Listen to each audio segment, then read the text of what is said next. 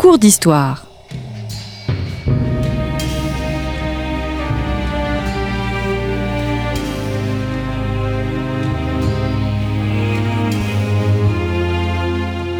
On retrouve Christophe Dickès. Chers amis, bonjour, bonjour à toutes et à tous et bienvenue sur Storia Voce, votre radio web consacrée exclusivement à l'histoire. Storia Voce, je vous le rappelle, est le podcast de la revue Histoire et Civilisation. Vous pouvez nous retrouver en kiosque ou bien vous abonner à, notre magazine à partir d'un euro par mois en vous rendant sur le site internet histoire et civilisation alors nous terminons cette semaine notre série consacrée pardon, au monde précolombien. Nous avons introduit tout d'abord le sujet il y a deux semaines. Nous avons aussi euh, étudié euh, qui étaient les Olmecs. Nous avons ensuite vu la semaine suivante euh, le monde maya, le génie maya. Et nous terminons cette semaine avec une émission sur l'Empire aztèque. Carmen Bernand, bonjour. Bonjour à vous. Merci d'être revenu pour la mm. troisième fois à notre micro. Donc vous êtes historienne, anthropologue, spécialiste de l'histoire de l'Amérique latine. Je vous avais reçu il y a un ou deux ans sur euh, la religion des Incas. C'est pour cette raison que dans cette série, nous n'évoquons pas, nous n'évoquons pas, pardon, les Incas, mais nous avons souhaité évoquer les Olmecs, les Mayas et enfin les euh, Aztèques. Vous venez de publier dans la fameuse collection Mondes anciens dirigée par Joël Cornette l'Amérique précolombienne, l'Amérique latine précolombienne, donc des premiers peuples à Tupac Amaru, c'est-à-dire de la dernière glaciation au XVIe siècle, un ouvrage paru dans la fameuse collection Belin, richement illustré. Vous avez décidé de réunir en un seul chapitre les deux empires que vous appelez les deux empires solaires, Mexico et Cusco. Est-ce que le terme d'empire, tout d'abord, recouvre la réalité occidentale impériale? Existe-t-il, au fond, une réalité impériale homogène? Pour les Incas, certainement. Euh, pour les Mexicains, on peut discuter, mais euh, on, maintenant, on, s'accorde pour dire qu'il y a quand même un empire, dans ce sens qu'il y a, y a la volonté de d'annexer, de créer quelque chose qui soit euh, un, énorme territoire avec des cités qui soient toutes euh, dépendantes de Mexico. Donc il y, a un, il y a un rapport de domination exactement comme ah bah, il a existé euh, dans l'empire l'empire romain ou bien l'empire de, de, Charles Quint. Bien, oui, c'est il est assez grand celui des, Mexicains, mais il est plus difficile à, à garder toute l'histoire et, montre à quel point euh, ils ont trouvé toute une série de, ruses pour aller au-delà, aller plus loin, plus loin au Guatemala, euh, euh, dans le nord, dans le nord aussi, ce qui est aujourd'hui du côté des États-Unis. Et c'est assez difficile à faire tenir ensemble parce qu'ils se sont heurtés quand même à des gens qui étaient très forts également.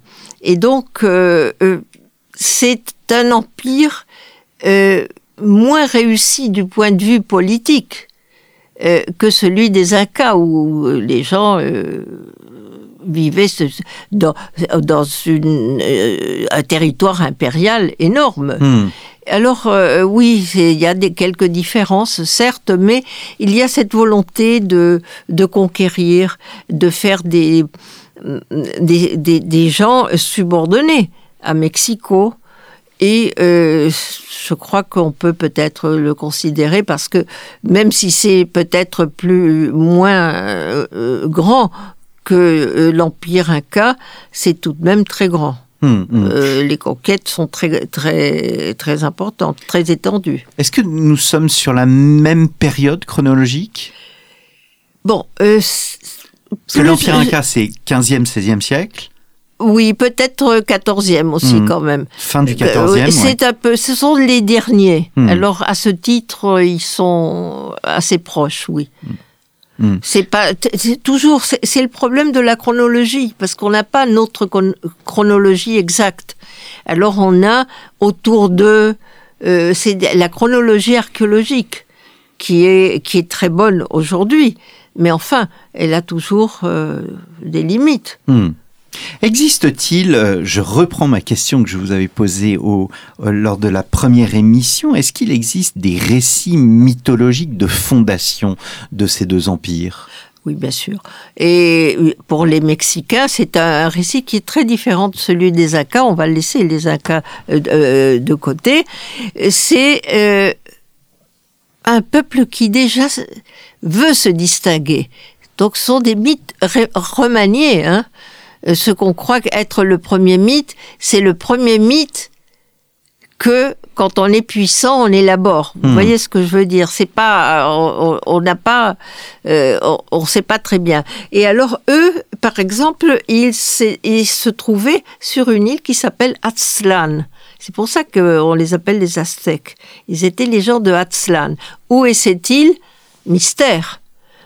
On ne sait pas. On a, on a dit que du côté plutôt de, l'Arizona, des États-Unis, ce serait dans le nord, mais euh, on ne sait pas très bien. Et donc là, ils ont commencé par traverser, où ils ont trouvé toutes les tribus qui, parlaient le Nahua, la langue euh, nahuatl de, qui est de la famille Nahua. Parce qu'il y a plusieurs groupes, dont ce- les Aztèques.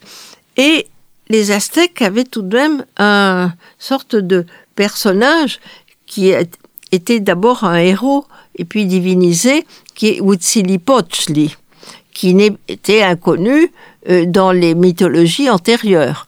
Tout d'un coup, il surgit là, et c'est lui qui va les guider, comme Moïse euh, euh, guide les Juifs. Il va les guider parce que il sait qu'ils doivent s'établir au lac Texcoco, où est aujourd'hui la ville de Mexico. Le lac n'existe presque plus. Il est asséché, mais bon, c'est euh, le centre du plateau mexicain. Et donc, tous les mythes racontent ce voyage et le dessinent. Parce que c'était de, de bons dessinateurs, de très bons dessinateurs. Alors, on a des, des codex illustrés comme une bande dessinée. Hmm. Alors on les voit, alors euh, euh, vous imaginez, c'est, c'est, euh, on peut imaginer le film. euh, on n'arrive pas si vite au lac Texcoco. Il y a toujours des ennemis, il y a toujours des embûches, euh, il y a des gens qui meurent, des gens qui disent non, nous on, reste là, on ne marche plus. Tout ça est très long et c'est passionnant à suivre. Et enfin, les rares qui restent avec Huitzilopochtli, et sont euh, ceux qui vont devenir les Mexicas, c'est-à-dire ils s'installent à Mexico, Hmm. au Mexique. Et donc le, le, le, le mot Mexique qui est employé surtout aujourd'hui euh, au, au Mexique, les Américains parlent toujours d'Aztèque, nous c'est tantôt une chose, tantôt l'autre. Mexica c'est le point d'arrivée et Aztèque c'est le point de, de, de départ. Hmm. Mais bon, ça n'a pas beaucoup d'importance, euh, ça c'est juste euh, une précision. Et aujourd'hui, le dieu guide des Aztèques se retrouve encore sur le drapeau du Mexique. Oui, oui, oui, oui. Hmm. Et, ce- et parce que il c'est, le drapeau du Mexique euh, reproduit ce moment qui est un peu, ça fait penser, ça n'a rien à voir, hein, mais, mais ça fait penser au peuple juif qui n'avait rien et qui est arrivé parce que eux, ils étaient très pauvres. Tous les gens s'étaient installés au bord du lac, avaient pris les meilleures euh, euh, côtes, les, me- les meilleurs endroits, et eux, on leur laissa un caillou, un îlot infâme, euh, où s'était posé un aigle qui est sur le drapeau mexicain en signe de c'est là que vous devez vous installer. Hmm. Et donc, c'est, il y a, y a, euh, ce récit, c'est le récit de leur courage, de leur endurance. Ce sont des guerriers quand même. Hmm. Et, et ils- finalement, ils arrivent. Hmm. Il y a un polythéisme aztèque malgré euh, Oui. tout. Il n'y a pas simplement euh, ce dieu Huitzilopochtli Li- C'est difficile à prononcer. Mais, et encore plus à écrire. mais euh, il il y a beaucoup de dieux. Hein. Il y a énormément de dieux et Donc de il y a un déesses. polythéisme. oui. Il y a un polythéisme. Et euh, pour, pour les Espagnols du XVIe siècle, c'était le polythéisme ancien, hein, euh, antique, mais là, il- ça prenait des formes plus brutales à cause, de, euh, à cause des sacrifices humains. Oui, il y a beaucoup de, de dieux, mais euh, chacun a son dieu protecteur aussi. Cette idée que euh, Huitzilopochtli, il, il doit s'accommoder des dieux qui étaient beaucoup plus vieux que lui, qui étaient d'avant. Hmm. Et donc il y a une continuité. Hmm, hmm. Alors, euh, on, on évoquait euh, l'Empire. Alors, bien évidemment, chaque empire repose sur une force militaire, mais euh, il repose aussi sur une bureaucratie. Euh, on a une idée de ce que représentait ce qu'on appellerait cette bureaucratie? Oui, parce que heureusement, on a beaucoup de codex des tribus. Et je crois que dans le livre, il y en a un ou deux qui ont été reproduits. Et donc là, c'était c'est les dessins et le nombre. Il y a, il y a, il y a par exemple, euh, euh, vous allez payer comme tribu tant de, euh, de tissus. Alors on, voit, on, on montre un tissu, tant de couronnes de plumes. C'est très très joli.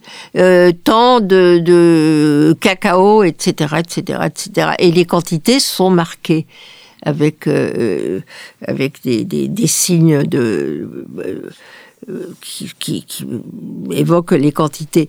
Et donc euh, ça, on a une bureaucratie. euh, Heureusement, ces, documents existent. Il y en a beaucoup.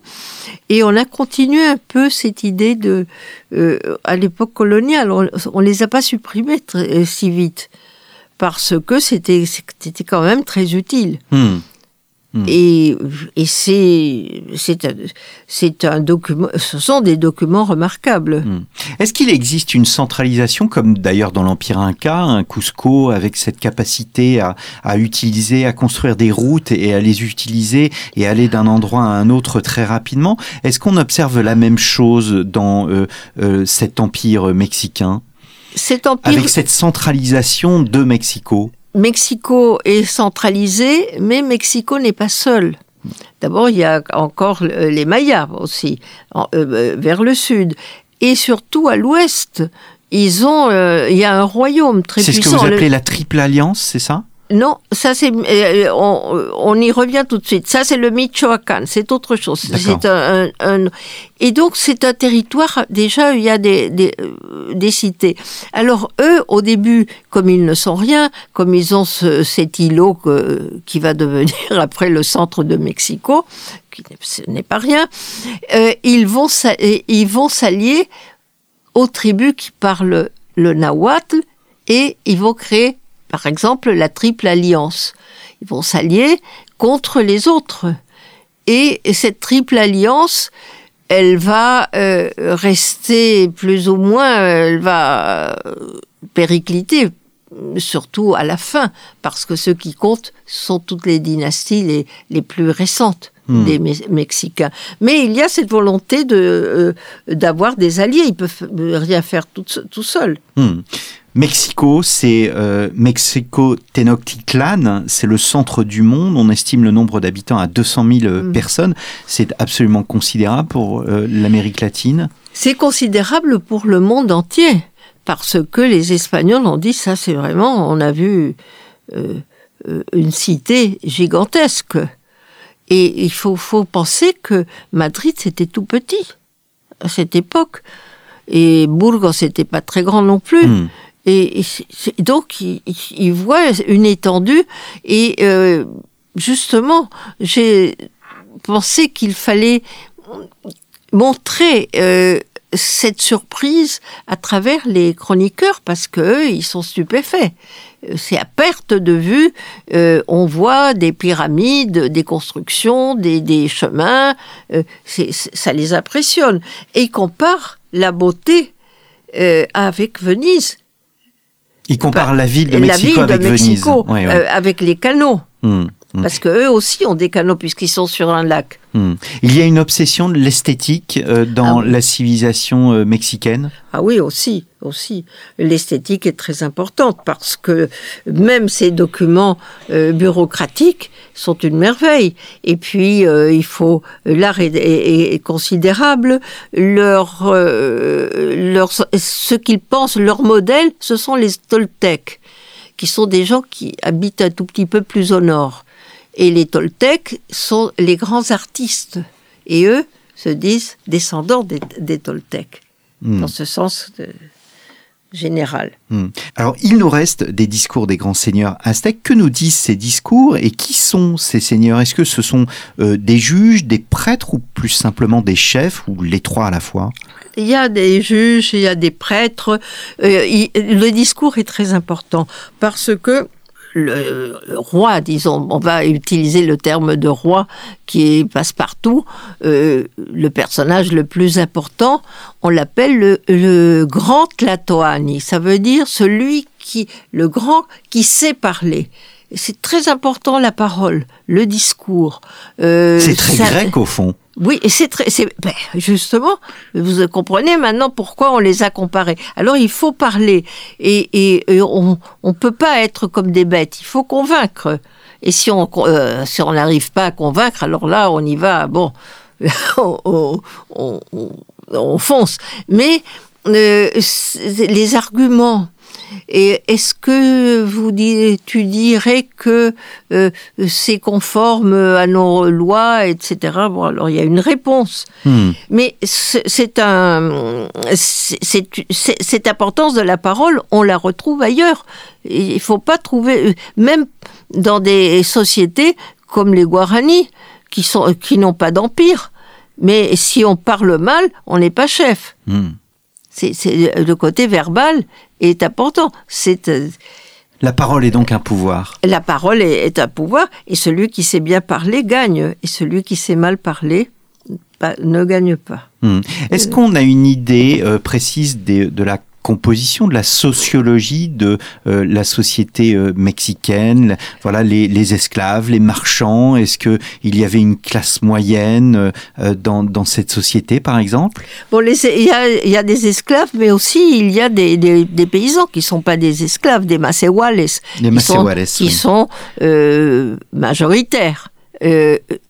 surtout. Mais euh, il y a quelque chose de très intéressant parce que c'est là que on se dit que plusieurs, euh, une décennie plus tard, peut-être ça aurait ba- basculé. C'est qu'il y a une caste de marchands, comme il y a chez les Mayas, comme il y a partout, mais là, ça s'appelle les Pochtecas. Et ces gens-là, ils sont allés à pied jusqu'au Guatemala pour non seulement pour vendre et acheter, mais pour regarder ce qui se passe Hmm. Et, et dire oui, tu peux, tu peux venir avec des armées, non, tu peux pas parce qu'ils sont très puissants, etc. Des espions. Et ces Pochtecas sont très riches. Ils habitent Tlatelolco, que c'est la, la ville jumelle de Mexico. Encore une ville magnifique où vont arriver Cortés et les autres émerveillés. Et il semblerait que au moment de la conquête, s'il n'y avait pas eu la conquête, ces Pochtecas commençaient à s'affranchir un tout petit peu. Parce que c'était eux qui avaient le, le- La le réalité- vrai pouvoir, oui, réalité euh, pouvoir, Hmm. commercial. Et ils connaissaient par cœur euh, le monde, euh, le monde mésoaméricain. Hum. Alors, la place de la guerre est, est évidemment euh, centrale dans l'idéologie impériale? Elle est centrale parce que il faut, euh, on, a parlé de, société solaire, il faut que la lumière du soleil euh, continue, que le soleil ne s'éteigne pas, qu'il n'y ait pas tout d'un coup, euh, bon, quelque chose d'une catastrophe terrible. Et donc, la seule chose qui peut retarder cette fin, c'est de, de nourrir, euh, nourrir le soleil avec le sang, parce que le sang, c'est la source de la vie. Alors C'est le faut- sens du sacrifice humain. et c'est le, c'est le sang du sacrifice. Et donc ce sang est inévitable pour ajourner la mort, Hum. qui ne sera jamais ajournée complètement, mais retardée. C'est un peu comme... euh, on peut, euh, c'est pas tout à fait la même Vous chose, mais c'est avec le christianisme. euh, avec- non, non, pas le christianisme. Je crois que les- euh, la crise aujourd'hui des- écologique, Hum. il faut, euh, il faut arriver à, à redonner vie. Sinon, on meurt. Hmm. ouais. Bon, alors quel sacrifice, c'est un- autre problème. Hmm. Et donc, euh, c'est c'est ce côté-là qui est très important. Et ce sont des spectacles. Et les gens viennent là, vont tous, des, des, des, des vendeurs de, de, euh, de galettes et autres, ils regardent comment on tue euh, ces gens qui ne sont pas des gens euh, n'importe qui. Ils, ont une catégorie qui sont presque des dieux. Parce hmm. qu'on ne va pas sacrifier euh, un, esclave qui est euh, rien du tout. Il faut que, que cet être qu'on va sacrifier devienne une sorte de dieu. Hmm. Il doit être fort, il doit être jeune. Et, euh, bon et tout, il, doit passer un an à s'amuser, manger tout ce qu'il veut, avoir toutes les femmes, etc. Et puis, il arrive comme un dieu avec ses plumes, il se montre. Et il ne faut pas qu'il soit tremblotant, hmm. évidemment. Il monte les, les, marches. les marches et il arrive très digne, et puis voilà. Eh bien, euh, merci beaucoup euh, Carmen Bernand d'être revenu à notre micro afin d'évoquer les Aztèques. Je me permets de vous renvoyer, chers auditeurs, aux deux émissions précédentes si vous ne les avez pas écoutées. Une première consacrée aux Olmecs et une deuxième émission consacrée au génie maya. Je rappelle le titre de votre ouvrage, L'Amérique latine précolombienne des premiers peuples à Tupac Amaru de la dernière glaciation, donc au XVIe siècle, un ouvrage paru dans la fameuse et grande et très belle collection des mondes anciens de Joël Cornette, un ouvrage paru chez Belin. Merci beaucoup. Merci à vous. Et je vous donne rendez-vous la semaine prochaine, chers auditeurs, pour un nouveau numéro de nos cours d'histoire.